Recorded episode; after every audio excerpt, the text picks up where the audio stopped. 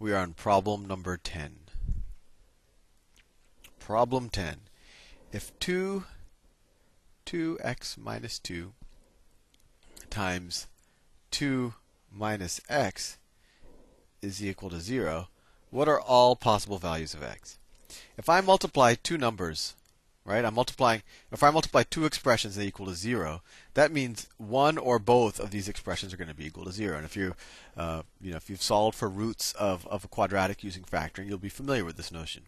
So either 2x minus 2 is 0, and or, actually, either of these could be equal to 0, or both of them could be equal to 0. So 2x minus, let's just solve this. So add 2 to both sides. 2x is equal to 2, x is equal to 1. And here, if we just add x to both sides, we get 2 is equal to x, or x is equal to 2. So x could be 1, or x could be 2. So choice D, 1 and 2 only. And you could try them out, right? If x is 1, this becomes 0 times 1, which is of course 0. If x is 2, this becomes 2, right? 2 times 2 minus 2 is 2 times 0, which is 0. And 0 doesn't work. Right? That might be your temptation, but if you put 0 in here, you get minus 2, because this is this term will go away. You get minus 2 times 2, which is minus 4, so that doesn't work. You just have to set each of these expressions to 0. Next question. Problem 11. 11. If x to the third is equal to y to the ninth, what is x in terms of y? So what we can do here is we just want to get rid of this cubed power. So how do we get rid of the cubed power? Well, we can take the cube root of both sides. If that doesn't make sense to you, I'll show you how. x to the third, let me give it give this some breathing room, is equal to y to the ninth. I'm just writing the same thing a little bit bigger. What we do to one side of equation, we can do to the other side of equation. If I want this exponent to be 1, I just have to take it to the 1 third power. How do I know that? Well, if I take if I take something to an exponent and then take it to another exponent, I essentially just multiply the two exponents, right? That's an exponent rule. And you can review that in the exponent videos. If you if you multiply 3 and 1 third, you get 1. So that's why I'm, I'm raising it to the 1 third power. And that, of course, is the same thing as taking the cube root. Excuse me. I just had some chicken. I need some drink some water or something. But of course, if I do something to one side of the equation, I have to do it to both sides of this equation right? If I raise, if I take the cube root of one side for the equation to hold, I have to take the cube root of the other side. So x to the third to the one third, well, that's just x to the first, or just x, right? Because three times one third is x is one, so x to the first is just x, and that equals what? y to the nine times one third. Well, what's 9 times 9 times 1 third is equal to 9 divided by 3, which is equal to 3. So x is equal to y to the third power. That's just this 3. And that is choice that is choice C. Next problem. I will switch colors for variety and there's something that I have to draw. Okay. So they they drew let's see if I can pull this one off. Let's see if I can pull this, drawing this figure off. So it looks like a line like that, got a line like that, got a line like that, and then I have it's like almost a mirror image, a line like that, a line like that. Close enough. And they're asking us, they're asking us, in the xy coordinate system above, which of the following line segments has a slope of negative 1? So what is a slope of negative 1? A slope of negative 1 means that as we move to the as we move to the right one, as we move to the right one, we move down one.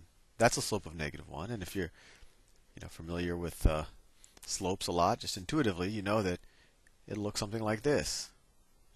Slope of negative 1 looks something like that. And if we look at the lines that they, they drew, all the choices, the ones that are moving up are definitely not our answer, right? This one is moving up, so this one can't be the answer. This one is moving up, so this can't be the answer. This one's moving up, so this one can't be the answer. So all of these lines, the, the yellow ones that I haven't scratched out, all of these have negative slopes. And we just have to figure out, well, which one could be negative 1?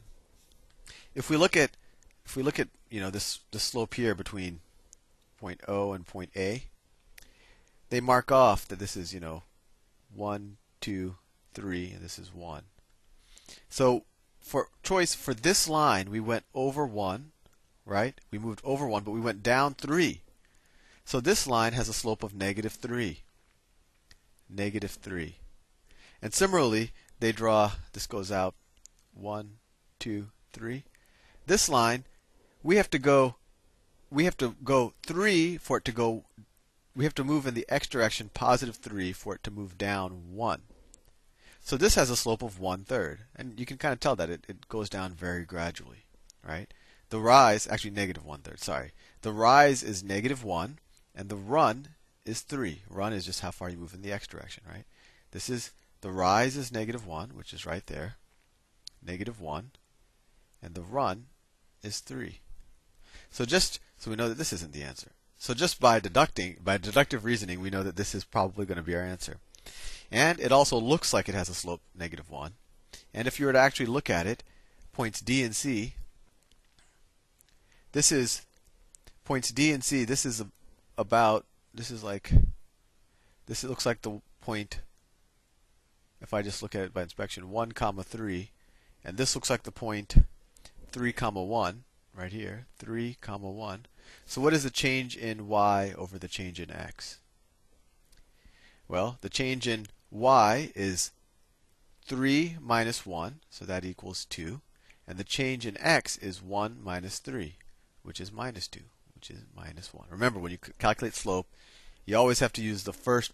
If I use 3 the first time in the numerator, I have to use 1 the first time in the denominator. So 3 minus 1 over 1 minus 3 is the slope, and it's minus 1. But if you're really good, you should just be able to look at it and say, well, that's the closest thing to negative 1, because it's not too steep and not too shallow. Next problem. Oh, and so that is choice DC, E. Choice E. Problem 13. Problem 13. Kyle's lock combination consists of three two-digit numbers. The combination satisfies the con- the three conditions below. One number one number is odd. One number is odd. One is one number is a multiple of 5. And then one month is the day of the month of Kyle's birthday. So one number, day of month. So what do we know about that number? Well, it has to be, it's a two digit number, so it has to be between 0, 1 and 31, right? In order for it to be a birthday, it can't be.